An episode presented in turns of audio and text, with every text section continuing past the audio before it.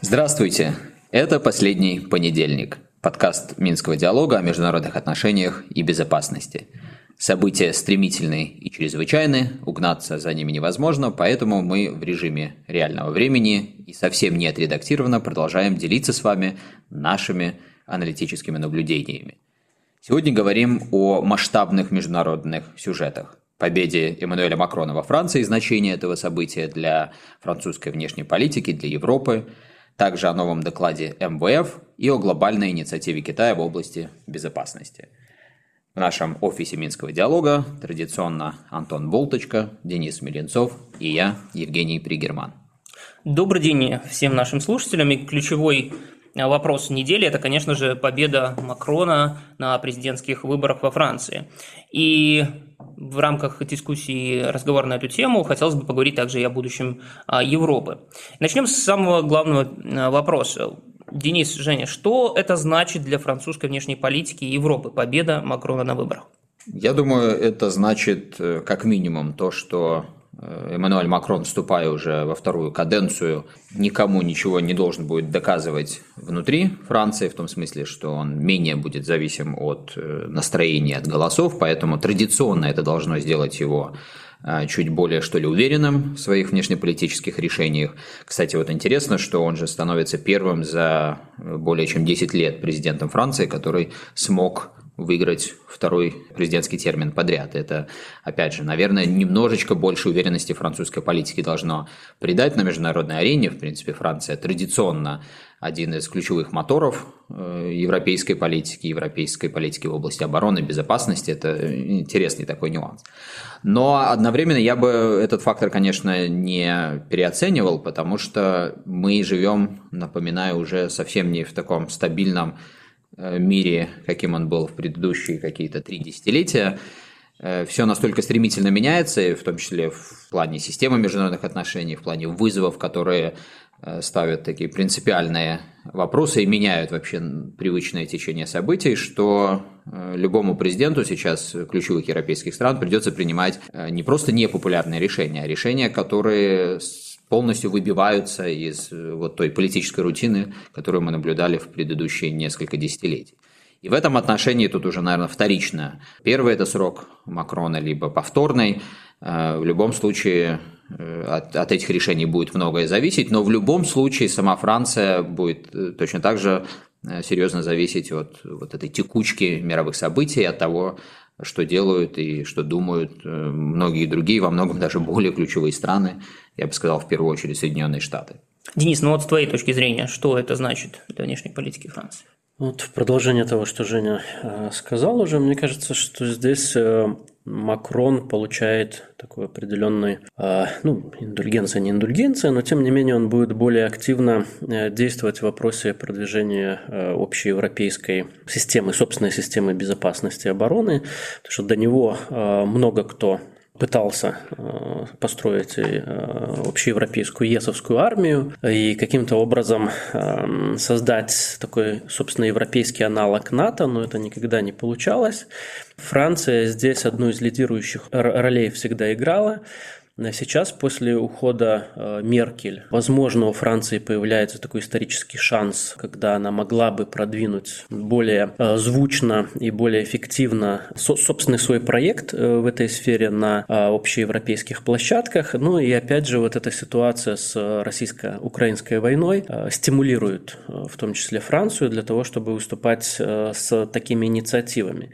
Но опять же, здесь много и преград, которые Макрон на своем пути э, увидит. Здесь, опять же, и нежелание Соединенных Штатов э, с тем, чтобы появлялись какие-то такие конкуренты масштаба Европейского Союза, подрывающие в том числе э, НАТО. Ну и мы видим, что во всей этой истории с новым витком холодной войны Европа является не каким-то субъектом, а скорее добычей. Ты предвосхитил один мой быстрый вопрос к вам обоим. Может ли Макрон на фоне ухода Ангела Меркель стать главным политиком Европы? Ну, может, и во многом он и так им является, хотя здесь есть, конечно, некоторая условность во всех этих э, определениях, главный, не главный. Понятно, что Меркель настолько долго была, настолько мощно сформулировала и сформировала свой собственный имидж, как такой вот заботящейся матери об общеевропейских интересах, что она по определению таковой воспринималась. Макрон все-таки здесь иначе, и в силу возраста, и в силу просто даже, я бы сказал, визуального такого восприятия его. Но это Франция, это не Жак Ширак, но это французский президент. Поэтому и вот э, Денис описал некоторые дополнительные нюансы вокруг этого. Конечно, он будет претендовать на эту роль. И помните же последние пять лет, пока он в первом своем президентском сроке был, несколько таких глобальных инициатив для Европы он выдвигал, старался во многом навязать эту повестку дня. Та же вот стратегическая автономия есть. Так что, конечно, в этом отношении он будет стараться двигаться. Сегодня утром я слушал записи, аудиозаписи с двух штабов э, во время того, когда озвучивали окончательные результаты. И, понятное дело, в штабе Макрона все звучало очень победно. Но, не поверите, в штабе Ле Пен тоже все звучало победно. Для Она нее сказала, это... что я победила в итоге. Все, все верно. То есть, многие оценивают результат для Ле Пен как победа Ле Пен.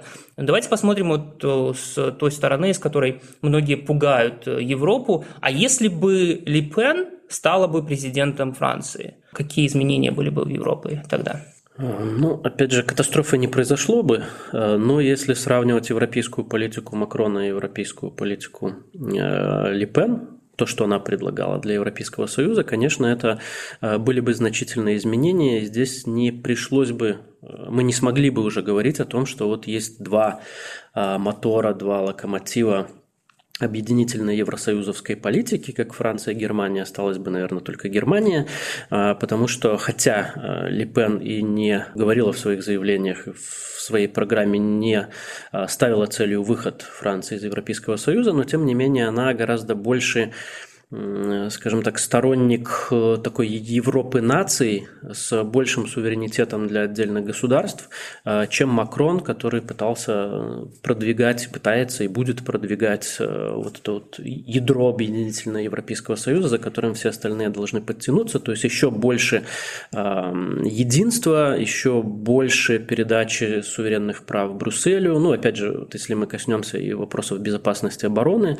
то это, наверное, самый такой топ, вот к чему может стремиться э, Европейский Союз, как э, к итогу логическому э, своей интеграции.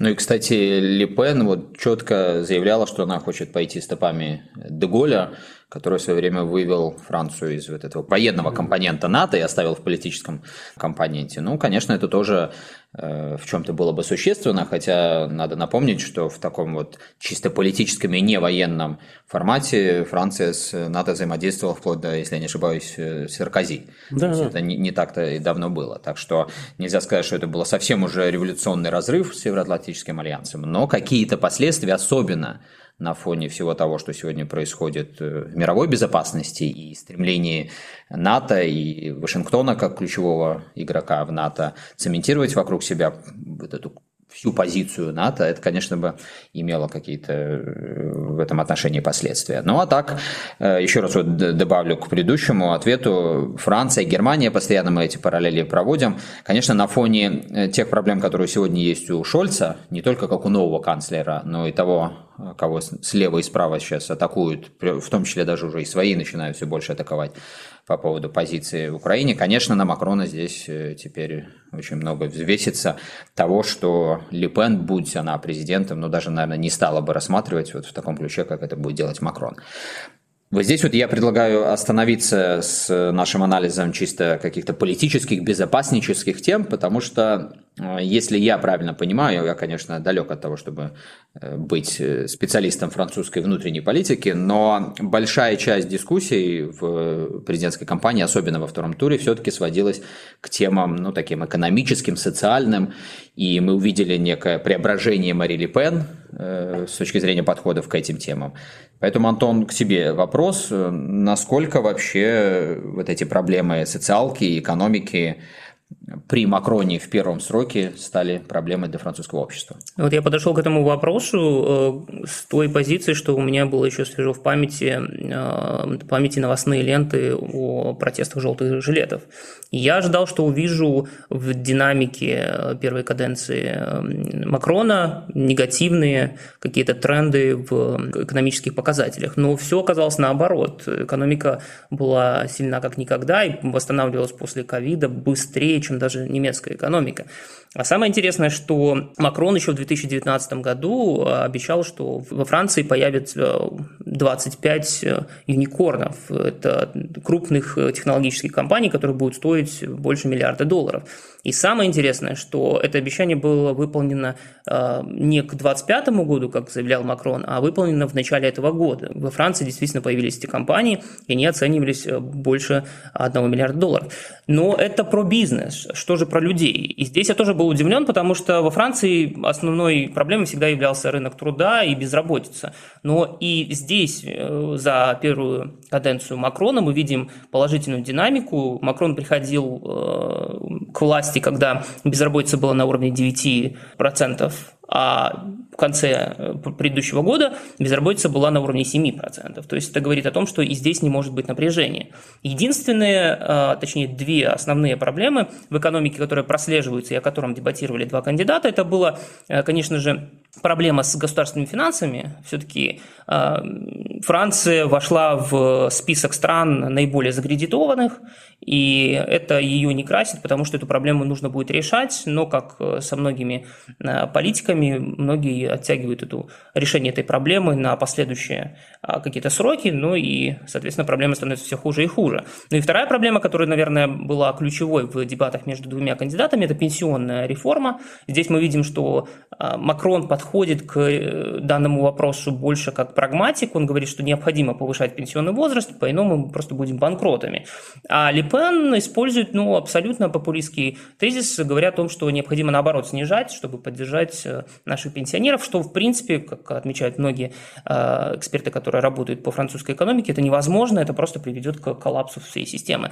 Таким образом, можно заключить, что с точки зрения экономики Макрон подходил с сильной позицией э, на выборы, и мы видели, что в основном Макрон себя здесь чувствовал очень уверенно. Да, действительно, есть проблемы, которые стоит решать, но у него были конкретные меры по решению этих проблем. Посмотрим, как он справится. Ну, тут, кстати, судя по всему, была традиционная проблема для людей, которые вовлечены в госуправление, в какую-то даже научную работу, а, когда они действительно уверенно себя чувствуют с точки зрения реального специалиста, но не очень уверенно с точки зрения коммуникации с простыми людьми, которые не очень в общем, и знают, и хотят погружаться в какие-то нюансы. Так что здесь вот многие отметили, что как раз Ле Пен демонстрировала больше уверенности своими популистскими тезисами. Ну, популистские тезисы жизни. проще, проще продавать, действительно, и люди, а, если их а, не так сильно объяснять, то покупают эти тезисы а, на ура. Но давайте поговорим здесь э, вот еще о чем. Мне интересна все-таки политическая плоскость, и с учетом того, что очень много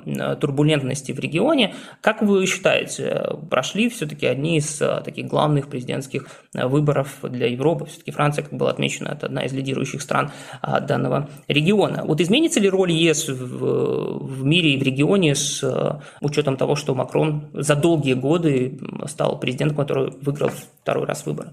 Мне кажется, что в общем и целом внешняя политика, роль Европейского Союза, она не столько зависит от э, того, кого выбрали э, в том или ином государстве, как, наверное, от конфигурации э, наиболее крупных таких субъектов внутри Европейского Союза и что по этому поводу думают и как действуют крупнейшие государства мира, с которыми Европейский Союз так или иначе должен взаимодействовать, коммуницировать. Сейчас для Европейского Союза совершенно не лучшие времена. Кризис на границах, я имею в виду российско-украинскую войну, который является очень большим вызовом, потому что здесь, с одной стороны, Европейский Союз, э, как крупнейшее политическое, экономическое образование, э, рядом с которым происходит такой конфликт, должен играть существенную, важную, если там не решающую роль в регулировании такого конфликта. Но он, во-первых, не играет, Э, такой роли, и, э, в принципе, его потенциал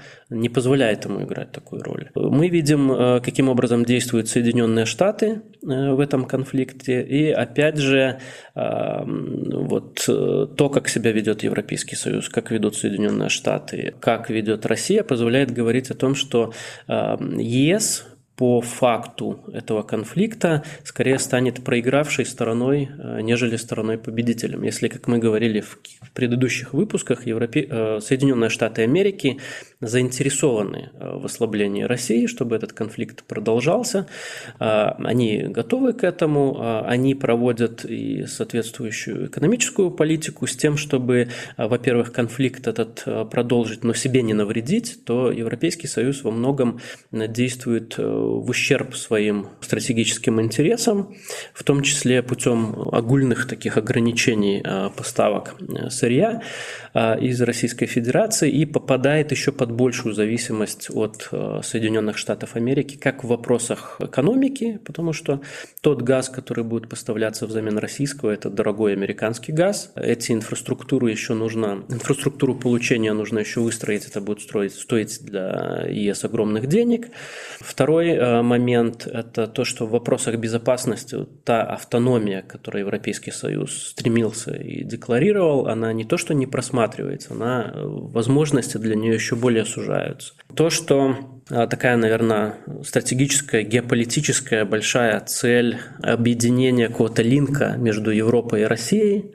Ну, знаете эти все гипотезы и концепции, когда э, Европа континентальная, будучи в союзе с Россией, становится очень серьезной э, политической силой, она опять же подрывается тем, что сейчас, какие сейчас решения принимаются Европейский Союз, и опять же э, это все играет э, на руку Соединенным Штатам Америки, которые разрывают эту связь возможную между Россией и Европой и привязывают еще больше Евросоюз к себе. То есть здесь, опять же, суммируя то, что я сказал, нужно отметить, что Европейский Союз его внешняя политика кажется скорее в минусе. Женя, я, я прошу прощения, я еще добавлю вот к вопросу, который звучал Денису, изменится ли роль ЕС в мире и регионе. А, еще один конкретный вопрос к тебе. А, если можно, только кратко его прокомментирую. А изменится ли не с приходом, а возобновлением, а, началом второго срока Макрона политика ЕС к Беларуси? В том-то и дело, что в ближайшие годы изменится все. И это связано не, как сказал Денис, с приходом политиков или во Франции, или в других странах к власти, а к тому, что коренным образом происходит трансформация системы международных отношений. И в этом, на мой взгляд, ключевая проблема Европейского Союза вообще как какого-то образования в мире и геополитического актора. Вот, кстати, тоже впервые Еврокомиссия устами действующей председательницы, когда она пришла в эту должность, заявила, что мы хотим стать геополитическим игроком. Это просто революция некая, потому что я помню э, еще лет 7-8 назад в Брюсселе в какой-то европейской институции вообще упомянуть слово геополитика, это было сродни, ну просто выругаться матом. На тебя бы смотрели настолько косо, что это было бы вообще недопустимо. Но проблема в том, что вся конструкция Европейского Союза, к сожалению, не позволяет вот в нынешнем виде никаким геополитическим актором ЕС стать. И более того, и эта конструкция, и в частности, все то, что связано с общей внешней политикой и политикой безопасности, оно выстроено, как будто бы мы продолжаем жить вот в этом мире конца истории. И что для меня наиболее странно и необъяснимо, 90% европейских бюрократов, в том числе дипломатов, вот тоже как будто бы все еще живут в этом мире. А как известно, и как сам Франсис Фукуяма наконец-то признал какое-то время назад, конца истории не состоялось.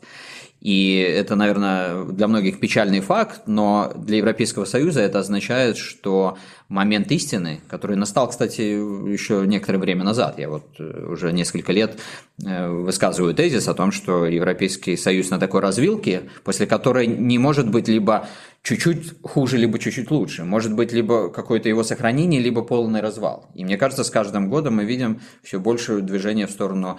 Э, ну, развал не в том смысле, что тут вот произойдут какие-то такие события сродни развалу Советского Союза, а в том смысле, что весь тот конструкт Европейского Союза, в том числе идейный, который был создан, он, судя по всему, не сможет без совсем уж коренных изменений пройти тест э, времени, вот, который сегодня есть. И поэтому, возвращаясь к вопросу о Беларуси, безусловно, будут изменения.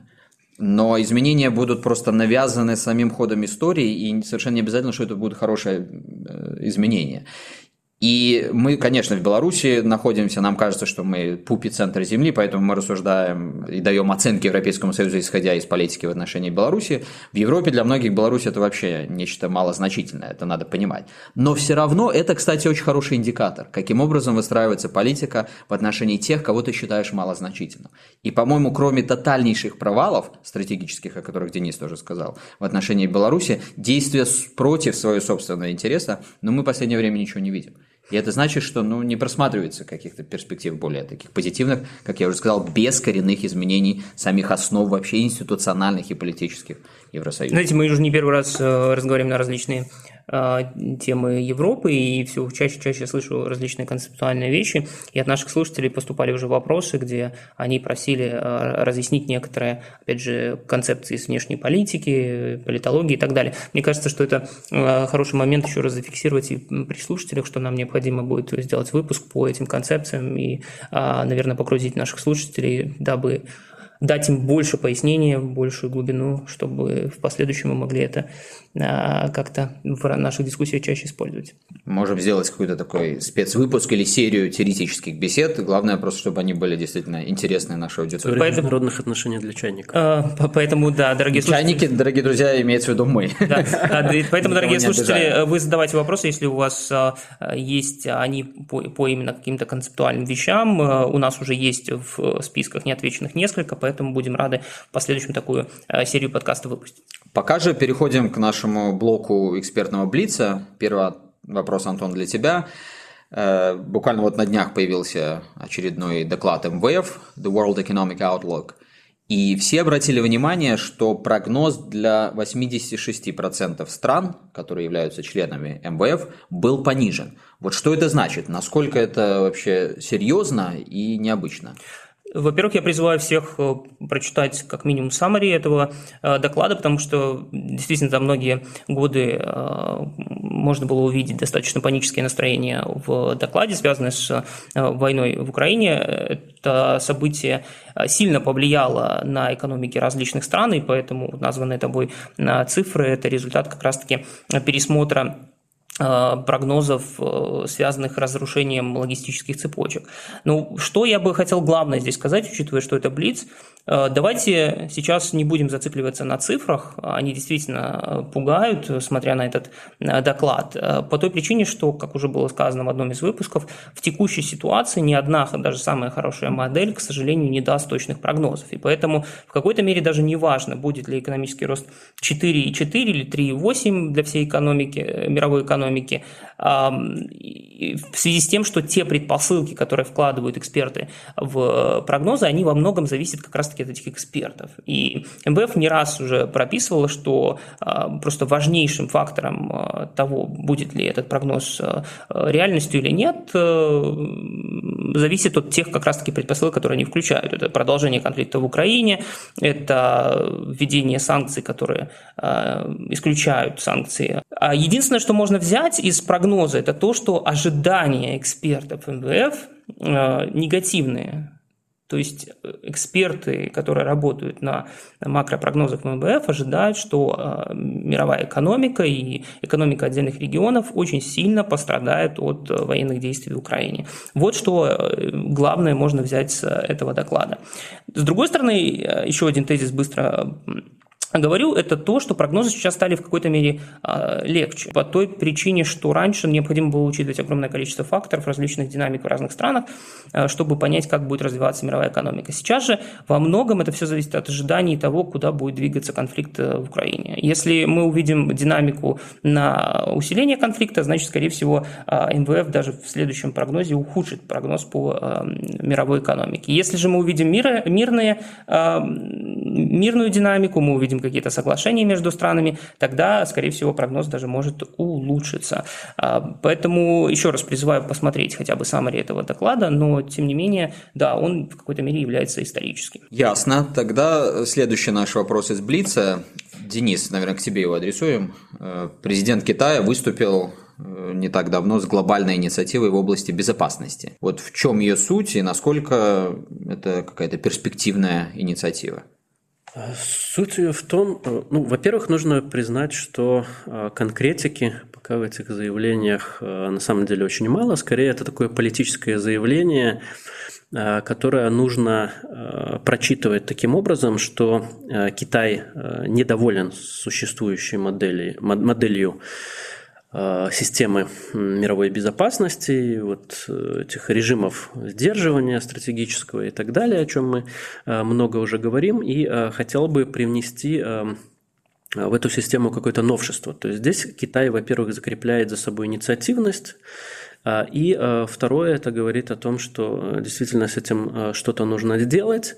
И скорее это такой месседж в сторону, наверное, Соединенных Штатов, как гегемона, о том, что здесь Китай тоже вступает в эту игру с предложениями различных проектов, каким образом более а, такой справедливый мир оформить. Вот до этого была Россия, выступавшая с а, инициативой о новом, новом договоре по безопасности гарантиях. Сейчас это Китай, в том числе пользуясь вот этим кризисом, который возник после начала украинско-российской войны. А, здесь нужно отметить один концептуальный момент, который там прозвучал. Это неделимая безопасность, э, концепт неделимой безопасности. А в чем здесь э, загвоздка? Во-первых, это концепт старый, давно известный, и он положен в том числе в основу АБСЕ, Организации по безопасности и сотрудничеству в Европе, и в Хельсинском акте 1975 года этот термин также зафиксирован. И основное его содержание, такое общеупотребимое содержание, это то, что безопасность безопасность э, не может разделяться на отдель... безопасность отдельных суверенных государств. Современный мир, он настолько взаимосвязан, э, что э, наращивание безопасности одного игрока ведет к снижению безопасности второго. Соответственно, нужно каким-то образом строить такую систему, которая бы учитывала Э, безопасность всех а, и не строить там свою армию, свои какие-то системы, э, концепции оборонные, безопаснические в ущерб своим соседям либо каким-то другим государствам. Но, опять же, учитывая тот факт, что Россия использовала этот термин вот в этом своем письме к США и НАТО, предлагая свою модель и гарантии, прося, требуя гарантии, она тоже употребила этот концепт, поэтому а, есть некоторая двусмысленность сейчас э, в прочтении, потому что, опять же, концепт настолько широкий, что наполнять его смыслом можно как угодно, но я бы все-таки здесь, э, резюмируя, говорил о том, что Китай как раз-таки ставит задачу переформатировать вот этот э, сегодняшний американоцентричный монополярный момент в что-то более справедливое, где и Китай, и Россия играли бы более знач... значимую роль. Я только здесь э, добавлю, что все эти тезисы прозвучали в выступлении Си Цзиньпина на форуме, которого считается азиатским Давосом, и по большому счету это не инициатива, хотя вот в медиа она так стала называться, и через несколько дней после этого выступления министр иностранных дел Китая специальную статью опубликовал, где э, тоже назвал это инициативой, и видно, что скорее всего Пекин попробует в ближайшие там, месяцы, недели предпринимать какие-то попытки расширить свои предложения, или, вернее, даже конкретизировать, свести к инициативе. Но пока это просто набор принципов. Там звучало очень много всего, и немножко даже в стиле о том, что лучше всегда быть богатым и здоровым, чем бедным и, соответственно, больным. Но действительно, как Денис и подчеркнул, все это говорит о нежелании Китая просто спокойно наблюдать вот за теми, что ли, тенденциями, если хотите, которые его не устраивают. В чем здесь потенциальная опасность? В том, что примерно то же самое происходило с Россией, которая на протяжении последних лет 15-20 так или иначе тоже выражала несогласие вот с э, доминирующими какими-то принципами. Кстати, Россия, в отличие от Китая, достаточно рано начала именно в виде инициатив что-то предлагать. Это и в восьмом, девятом, десятом годах, в том числе проект договора о европейской безопасности. Это дальше какие-то уже более конкретизированные наработки. Здесь Китай пока подходит более абстрактно. Может быть, кстати, в нынешней ситуации это и более перспективный такой подход. Я единственное скажу, что вот э, слушая про эту инициативу и слушая коллег-экономистов, я заметил, что все сходятся в одном мнении. Китай действительно на сегодняшний день нарастил такую экономическую мощь, которая э, с точки зрения, опять же, этой мощи позволяет им выдвигать такие инициативы. Э, спасибо большое. Давайте перейдем к последнему блоку. Прогноз. Во-первых, э, я быстро спрошу Женю. Женя, что по поводу предыдущего прогноза, который сделал ты неделю назад? Э, отреагировал ли какая-либо европейская страна на письмо Макея? Ну, здесь все было достаточно легко прогнозировать, никакой реакции публичной не было, не публично эта тема так или иначе обсуждается. По моим впечатлениям, как и недели раньше, те конкретные личности, в том числе среди европейских дипломатов, вот, которые как-то лично завязаны и хотят, э, что называется, постоянно подчеркивать негатив. Но они одним образом отреагировали, ну а те, на кого все-таки э, это письмо было направлено, оно было направлено далеко не всем в Европейском Союзе, в европейских институциях, но они не сказать, что как-то вот вдруг для них мир поменялся, и они очень обрадовались и теперь ухватились за какие-то эти предложения, но они его отметили, и я думаю, это вполне может стать частью рабочего процесса. Тогда перейдем к прогнозу этой недели. Э, Денис, э, Твоя очередь делать прогноз, э, учитывая, что похожий прогноз делал несколько недель назад, но э, на этой неделе, э, точнее на прошлой неделе мы видели, что Мариуполь был захвачен, по крайней мере так было объявлено, и исполняющий обязанности командующего Центрального военного округа Рустам Миникаев рассказал о целях второй фазы спецоперации. Все, по крайней мере по этим сообщениям, говорит о скором начале большой битвы за Донбасс. Начнется ли эта большая битва за Донбасс на предстоящей неделе? Как ты оценишь? Вероятности? Вероятность достаточно велика. Да, я думаю, что э, скорее всего мы в ближайшую неделю увидим начало. Э, это позволяет говорить, э, об этом позволяет говорить те изменения в ситуации на фронтах, которые мы наблюдаем. Во-первых, то, что Мариуполь действительно, а, ну, будем считать, что он взят. Те остатки гарнизона, которые остались на Азов, стали, а, они там продолжают оставаться, они заблокированы. Вот э, Путин отказался, вернее, приказал не штурмовать Азов Сталь, но тем не менее, все это можно спорить, да, взят, не взят, это другой вопрос, но факт, что те подразделения военные, э, которые там находились и участвовали в э, зачистке Мариуполя, они перебрасываются на другие фронты. Это и вооруженные силы России, это и вооруженные силы Луганской Народной Республики. Они оттуда выводятся, уходят и позволяет высвободить личный состав для того, чтобы участвовать вот в этой битве за Донбасс. Второй момент. Россия усилила плотность огня очень значительно. Это позволило многим экспертам экспертам говорить о том, что такая операция уже началась, но тем не менее все-таки, по моему мнению, э, и темпы продвижения, и интенсивность э, обстрела, они все еще недостаточны для того, чтобы мы говорили действительно вот о начале какой-то масштабной большой битвы за Донбасс. А, тем не менее, Россия приступила к уничтожению железнодорожной инфраструктуры. Вот всегда был у нас в том числе большой вопрос – Почему Россия этого не делала до сих пор? Э, есть ряд гипотез, но тем не менее сейчас мы видим, что прерывается э, логистич, логистические вот эти вот сети, с одной стороны, э, подвоза вооруженных сил ВСУ, а, с другой стороны, горюче-смазочного материала, вооружения, в том числе того, которое а, поставляется Западом для Украины. И Россия вот, вот-вот уже готова начать эту большую операцию, поэтому да, скорее с большой долей вероятности, конечно, там могут быть еще определенные соображения, но скорее да, чем нет. Зафиксировали прогноз, и таким, дорогие друзья, получился наш очередной последний понедельник. Спасибо за ваши вопросы, продолжайте ставить высокие оценки и присылать новые вопросы. Прежде чем попрощаться, я хочу еще обратить внимание на два новых материала на нашем сайте. В первую очередь памятная записка Алисии Ивановой, нашего младшего аналитика – которая разбирается с юридическими нюансами статуса Беларуси в войне между Россией и Украиной. И, кстати, хочу воспользоваться моментом поблагодарить Алисию за то, что она еще и замечательный главный редактор и инженер нашего подкаста. И также памятная записка у нас на сайте о санкциях и контрсанкциях между Беларусью и Европейским Союзом. Еще раз спасибо и до следующего последнего понедельника.